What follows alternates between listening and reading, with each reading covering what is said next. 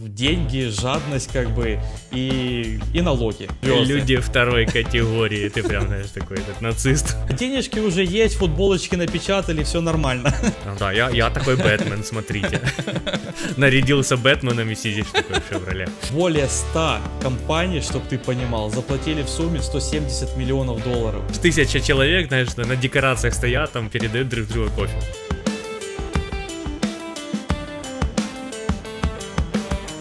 Всем привет! С вами подкаст «Давай после обеда», единственный подкаст, который очень любит считать чужие деньги. С вами Антон и Олег, всем привет.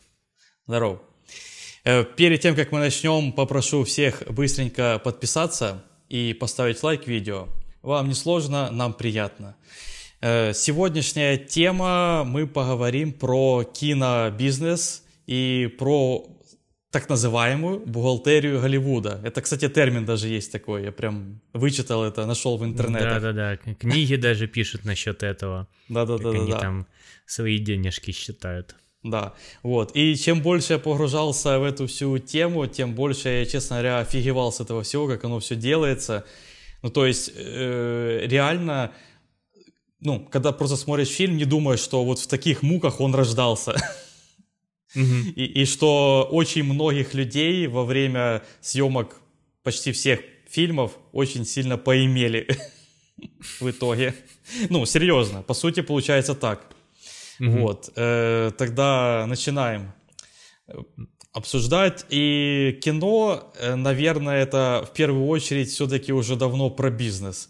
То есть не про арт, там какие-то художественные мотивы, а вот все-таки это бизнес-бизнес, ты согласен? Конечно, потому что навряд ли сильным большим артом считается супергеройское кино. Вот, то есть это же такое типа зрелищное, чтобы побольше туда денег вложить, и чтобы побольше денег оно дало создателям. Mm-hmm. Конечно. Вот, поэтому все про денежки. Mm-hmm. Вот, и я бы сказал, что это первое правило, что все про деньги. А второе правило, самое главное в Голливуде, все врут.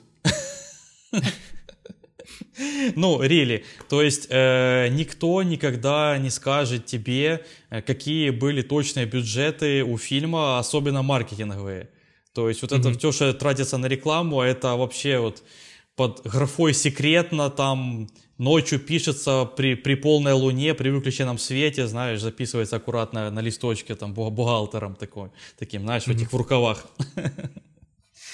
Вот, и то есть иногда так получается, что в фильме, например, не видно многомиллионного бюджета. Или наоборот, кстати, бывает, что за маленькие деньги сняли очень достойно. То есть кинобоссы обычно очень врут о любых бюджетах, потраченных на фильм. Вот. Что ты добавишь про это? Короче, до того, как подготовиться к подкасту, я думал как. Вот, знаешь, на любой зайдешь IMDb, на какой-то там Кинопоиск, еще там что-то, и там написано бюджет фильма 200 миллионов. Кассовые сборы в мире 1 миллиард. Я такой, ну, 1 миллиард минус 200 миллионов, это 800 миллионов они заработали, получается, правильно? Правильно. Вот. И потом еще информацию всякую смотрел, что некоторые актеры работают как бы за процент. Вот допустим, «Матрица» снималась, то Киану Ривз брал там какой-то процент, у него что-то там 10% или 15%. И я такой, ага, кассовые сборы там типа 800 миллионов, 10% от 800 миллионов, он заработал 80 миллионов. А когда я подготовился к подкасту, что это нифига не так. Да, вот, да, да. Что там по-другому все это считается, не так тупо, как я посчитал. Вот. И что, оказывается, если у фильма бюджет 200 миллионов и кассовый сбор 1 миллиард, то фильм может быть убыточным, ну, по крайней мере, на бумаге. Вот такое для меня было откровение. Сейчас мы об этом детальнее расскажем, в чем там типа соль. То есть я немножко по-другому начал смотреть на все это, особенно на вот эти гонорары за процент. То есть вообще там такая. Да. Это, кстати, для меня тоже было открытие, это просто жесть. И, кстати, вот про бюджеты и сколько фильм собрал в прокате. то есть такое условно негласное правило, что если фильм стоит, ну, вот твои 200 миллионов, то 2х, вот 400 миллионов, это значит фильм просто окупился, а 3х это уже приносит прибыль. От 3х начинается. То есть, вот, ну, это очень условное, конечно, правило, но от этого хотя бы можно отталкиваться, что вот если 200 миллионов и 800 миллионов, ну, понятное дело, что фильм окупился. Но на самом деле по бумагам итого очень многие фильмы могли не окупиться, вы даже об этом не знаете, это просто жесть. Ну и понятное дело, всему виной деньги, жадность как бы и налоги.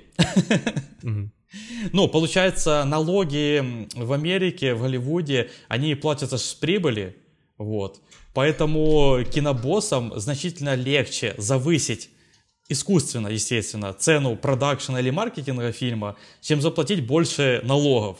Вот. То есть, в принципе, на маркетинг это, как я сказал, очень такая темная лошадка, туда можно вообще любую сумму записать. Что угодно пиши просто. Захотел 600... Особенно расходы, которые они платят, типа, как сами себе. Да.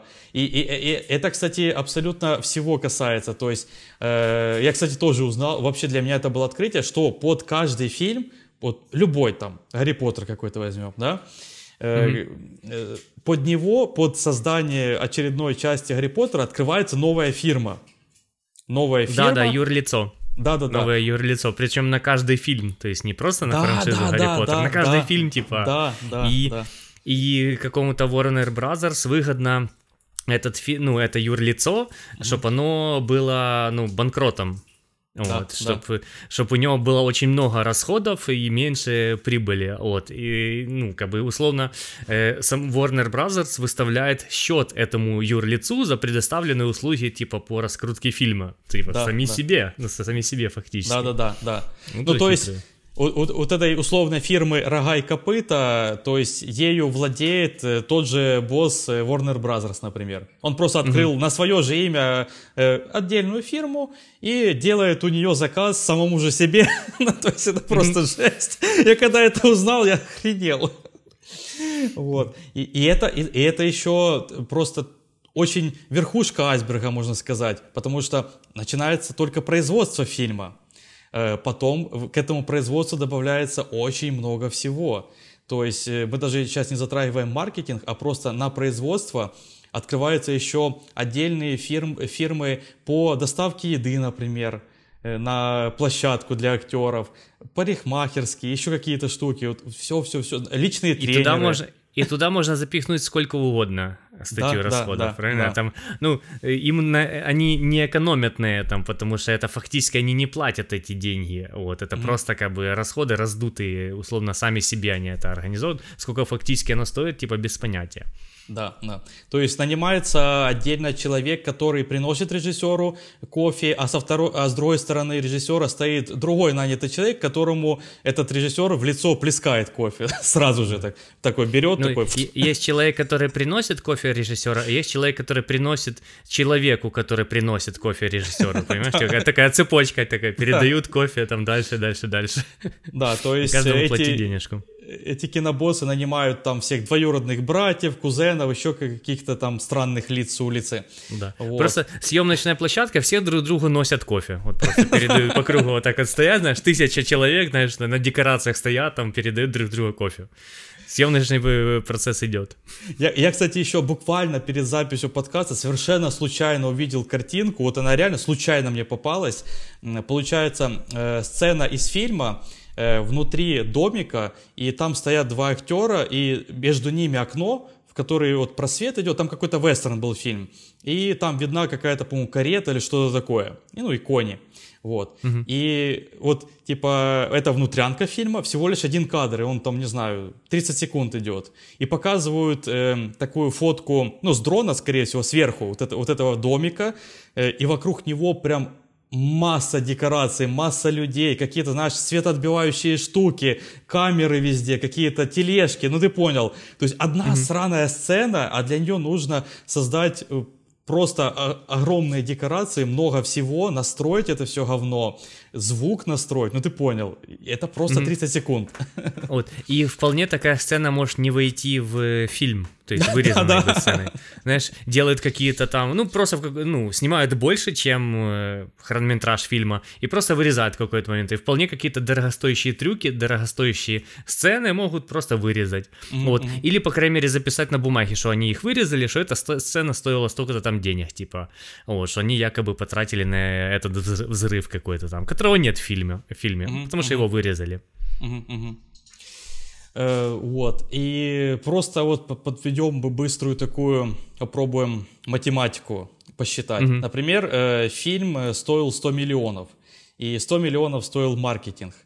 Вот, и, кстати, обычно маркетинг стоит ровно столько же, сколько стоил фильм. Вот обычно это примерно тоже условное такое, ну, как бы это назвать, условие.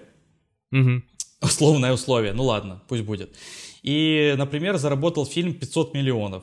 То есть вот 200 миллионов потрачено, даже нет, 500, 600 возьмем, вот в 3 раза как раз. То есть он окупился и должен был принести прибыль. То есть 200 потрачено, 600 есть, отнимаем, получается 400, вроде все хорошо, да. Но, кстати, и в принципе эти 100 миллионов маркетинга, как мы и рассказали, они платят сами себе. Да. Изначально, то есть они просто себе уже и платят эти 100 миллионов. Вот. И потом на вот эти условные 400 оставшихся миллионов нужно отслюнявить всякие налоги, всякие накладные расходы, дистрибуция и так далее, и так далее. И, кстати, большая часть денег вот на все эти пункты тоже идут самой студии. То есть создается фирма по дистрибуции, по еще какому-то говну. И то, что сборы в мире написано, то в эту стоимость входит еще, ну, как бы, прибыль самих кинотеатров. Да. Вот, да. То есть сбор в мире 1 миллиард, и какая-то сумма от этого миллиарда, то есть это не сбор, это не деньги, которые принесли студии, это деньги, которые они заработали с учетом кинотеатров. Ну, кинотеатры же не принадлежат студиям, это отдельные частные лица, они тоже зарабатывают, то есть минус доход кинотеатров, да, минус налоги, минус еще там что-то. Я, кстати, сильно неправильно посчитал, то есть вот 600 миллионов фильм заработал, и сначала делим это примерно напополам, то есть кинотеатры забирают себе половину, 300 остается, отнимаем 200, которые потратили, остается 100 миллионов, и они прям рассасываются в миг, вот на вот эти все накладные расходы и другие штуки очень легко уходят. Да, и таким образом фильм признается, ну, убыточным. Да. Те актеры, режиссеры, которые согласились работать за процент от чистой прибыли, могут ничего не получить. Вот. Когда я готовился, то есть такой пример, что актер, который сыграл Дарта Вейдера в 6 эпизоде «Звёздные войны. Возвращение джедая», вот, это у него был контракт за процент от чистой прибыли.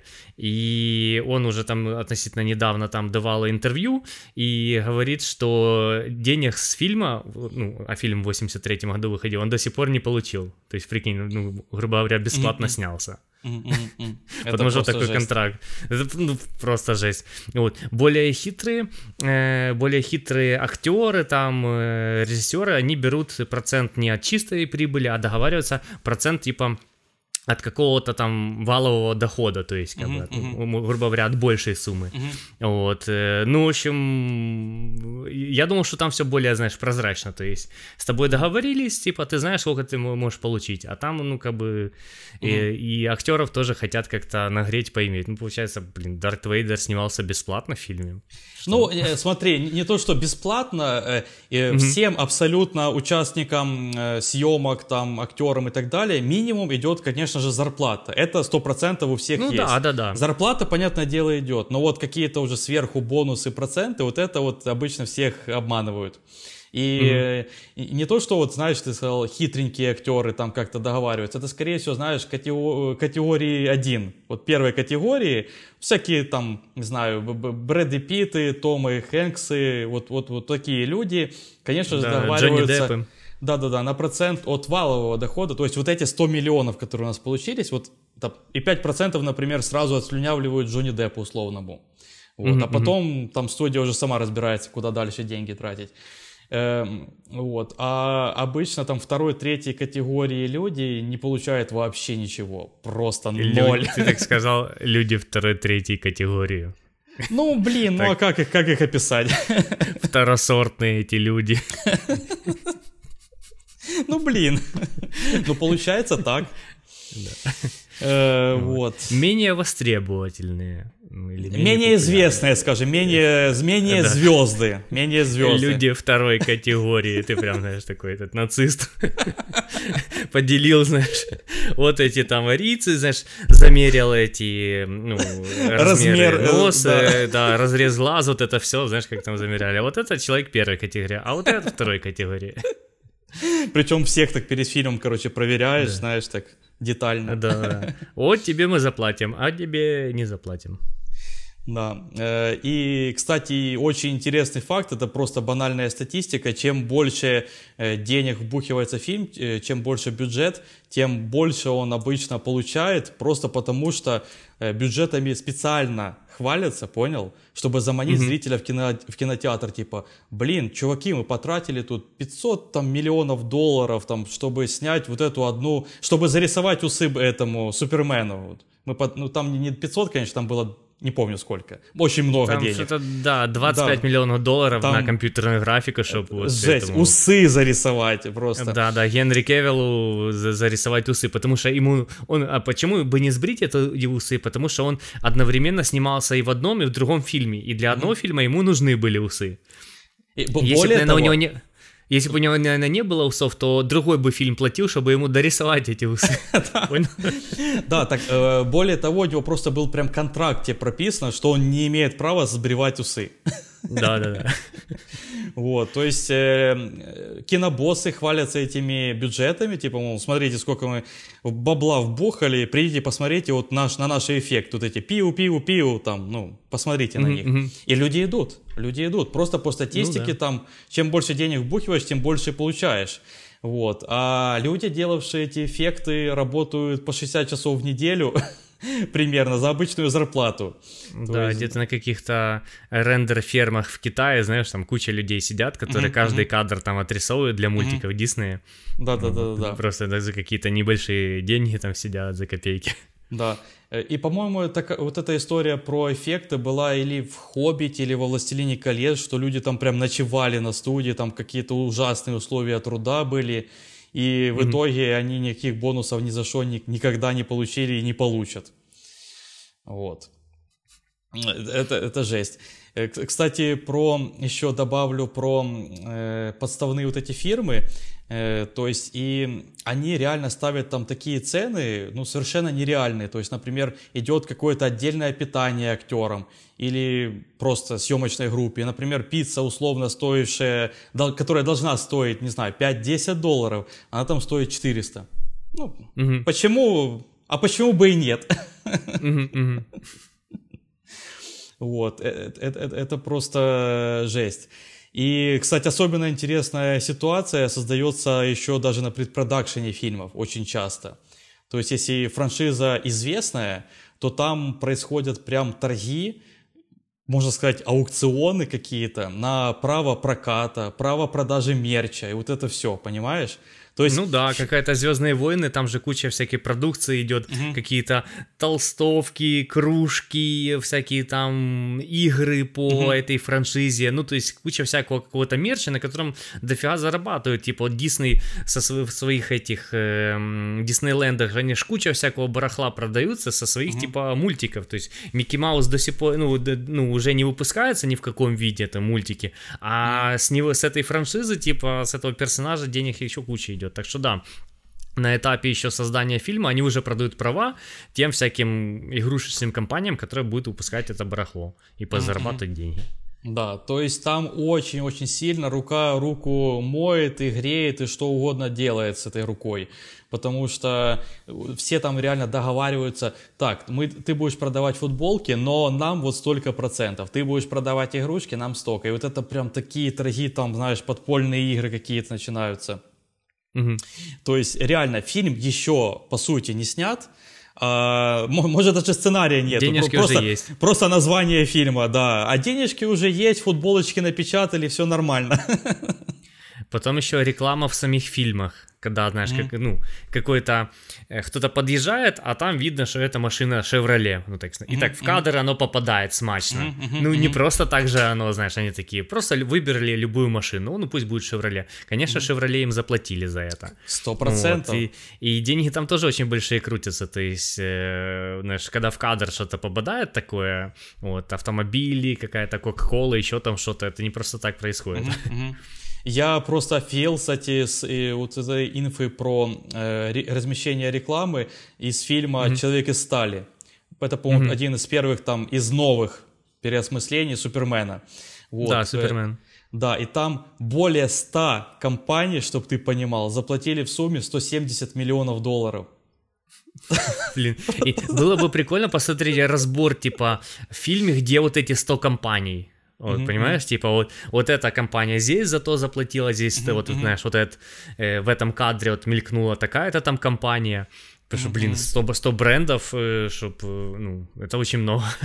Да, вот, и скорее всего вы даже не замечаете их. Вот как ты сказал, типа, машина едет в кадре, это Chevrolet.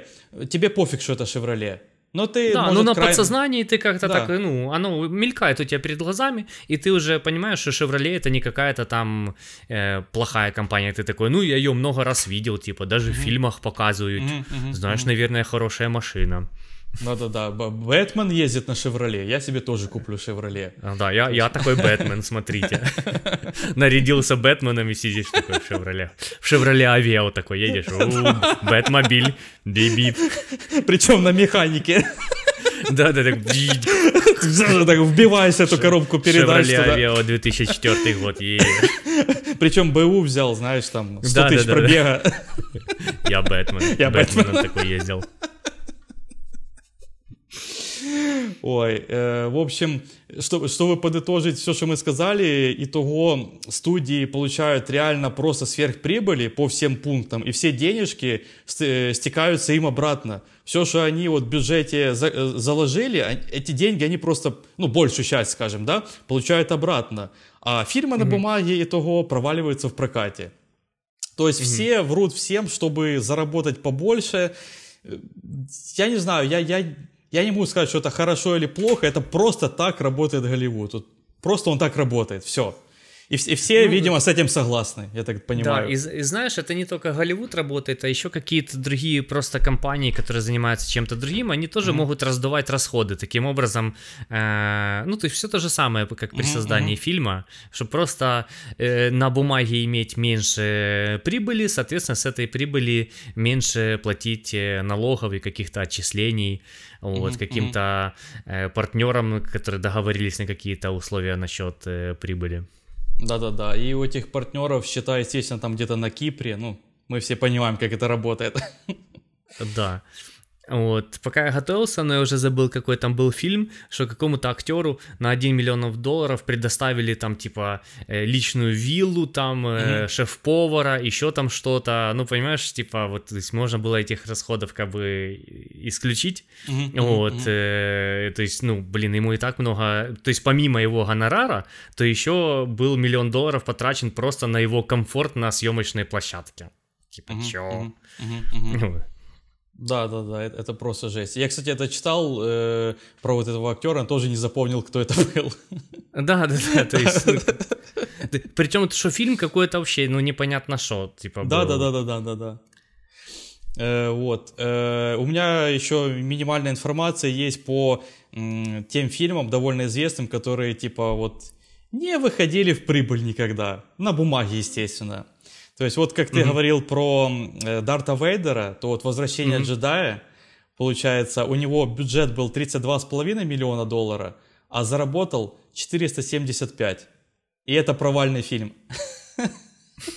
Просто, ну прикинь. Потом комедия Эдди Мерфи «Поездка в Америку». Смотрел? Да-да-да, про царя какого-то с Африки. Да-да-да-да.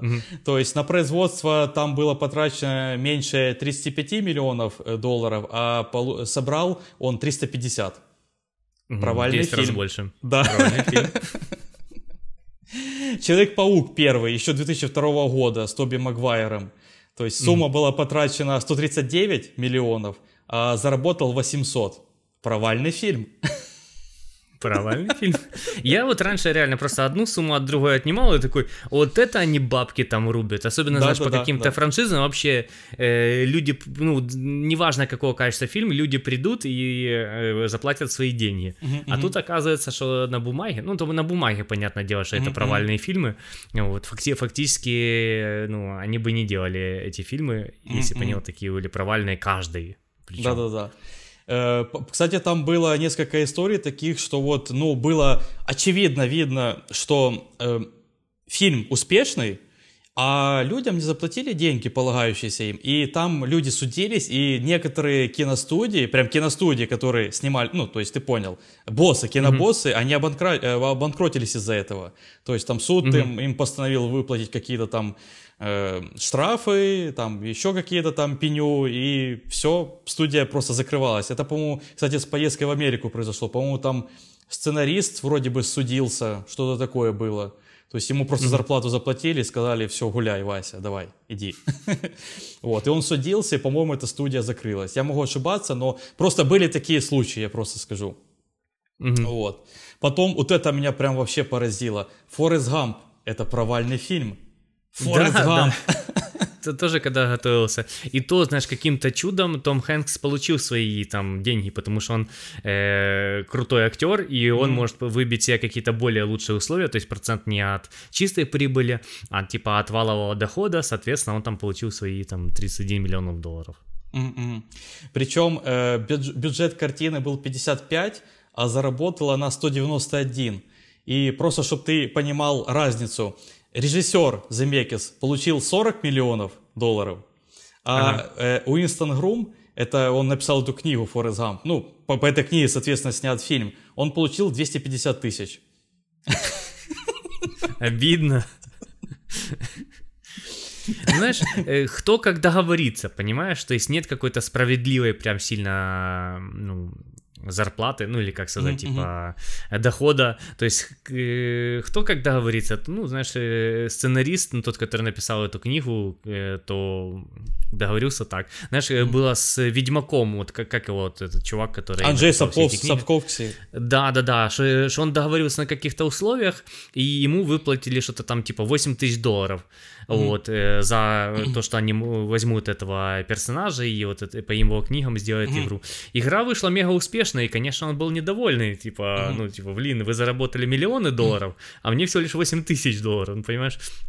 На 8 тысяч он даже ну, какую-то бэушную машину только сможет купить какую-то. Ну, Chevrolet Aveo такой. Да-да-да, такой, я Бэтмен. Я Бэтмен, биби. Вот, несправедливо. Ну, потом, кстати, что-то читал, что CD Project Red как-то пошли ему навстречу и как-то каких-то денежек ему все-таки отвалили. Да-да-да, там договорились без суда просто, типа, порешали, в общем. Да, хотя, знаешь, какой суд? Ну, типа, они договорились на 8 тысяч долларов, на такие-то там условия, то-то там они делают, ну, как бы. Он просто не знал, что настолько сильно стрельнет эта игра. Он думал, ну это какие-то игры. То есть, ну что с этих игр можно взять вообще? А то сидят какие-то идиоты, там что-то кнопочки нажимают дурацкие. Да-да-да, дурачки-задроты, вот это там. Тик-тик-тик, Марио. Вот. И, кстати, вот этот вот автор картины «Форрест Гампа» потом судился с Paramount, но Paramount, получается, на суде показали документы финансовые, и выяснилось, что фильм оказался причиной убытков, собственно, у Paramount на 63 миллиона долларов. Ну, просто прикинь, ну, откуда они взяли эти 63 миллиона убытков? Ну, типа... Было бы жестче, чтобы они еще и засудили того чувака, что он плохо написал эту книгу, не растрогал людей настолько, чтобы они дали им больше денег. Да-да-да. И что ты нам уже должен, парень, слушай, давай, плати. Вот. Но в итоге ему еще 250 тысяч отвалили, и все. Но просто все равно 500 тысяч и 40 миллионов, ну, то есть, ну... Как бы. Вот. Потом фильм «Моя большая греческая свадьба». Я, по-моему, кстати, его не смотрел, но просто тоже интересные цифры. Производство стоило 6 миллионов, и заработал он 350. И итого студии записали, что убытка 20 миллионов.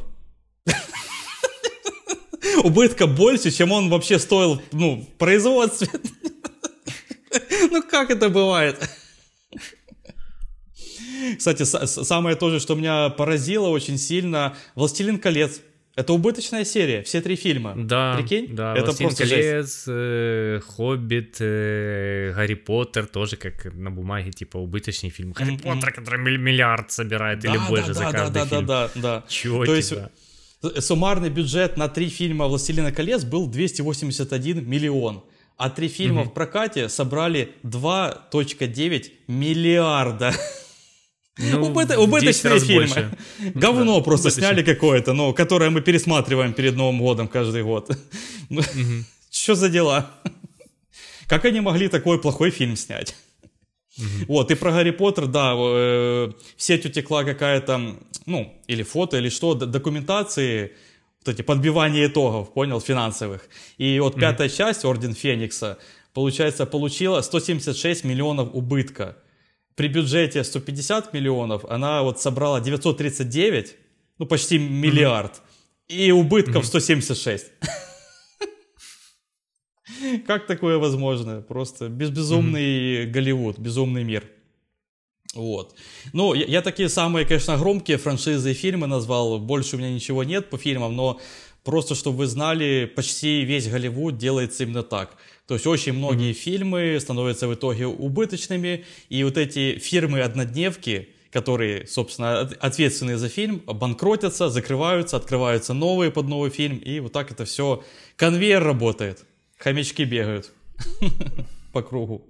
Теперь мы и вы узнали немножко больше о алчном Голливуде. Да. Вот. У меня, в принципе, по инфе все. У тебя есть что-то еще добавить? Да, я тоже, у меня, в принципе, инфа дублирует твою инфу, так что у меня все примерно то же самое. Ну, короче, это жесть, серьезно. Я просто офигевал, когда это все читал, смотрел. Жесть. Насколько они жадные. Хотя, если честно, не знаю, мне кажется, все бы так сделали. Ну, типа, у тебя есть возможность заработать много миллионов или... разделить их на 450 людей, ответственных за фильм, и каждый получит по 8 тысяч. Там. Ну, я условно, конечно, цифры с головы, но ты понял, короче. И кинобоссы, конечно, жадненькие и такие, не, я хочу вот эти все миллионы себе в карман. Вот, как-то так. Ну что, тогда, раз инфа закончилась, будем прощаться. Да, наконец-то мы записали короткий подкаст. Впервые. Ну, просто инфы не так много, и самое главное, мы рассказали, и общий посыл, в принципе, понятен. То есть дальше от этого абстрагируйтесь, все примерно вот так работает в Голливуде, и, скорее всего, не только в нем. То есть все вот такие схемы примерно так воруют деньги честных людей, которые работают над разными интересными и хорошими продуктами. Вот. Спасибо тогда огромное всем за прослушивание нашего подкаста. Подписывайтесь на нас на YouTube также. Нам это будет очень приятно. Ставьте лайки, пишите комментарии, что вы думаете об алчности всего этого голливудского кодла. И всем пока. Пока.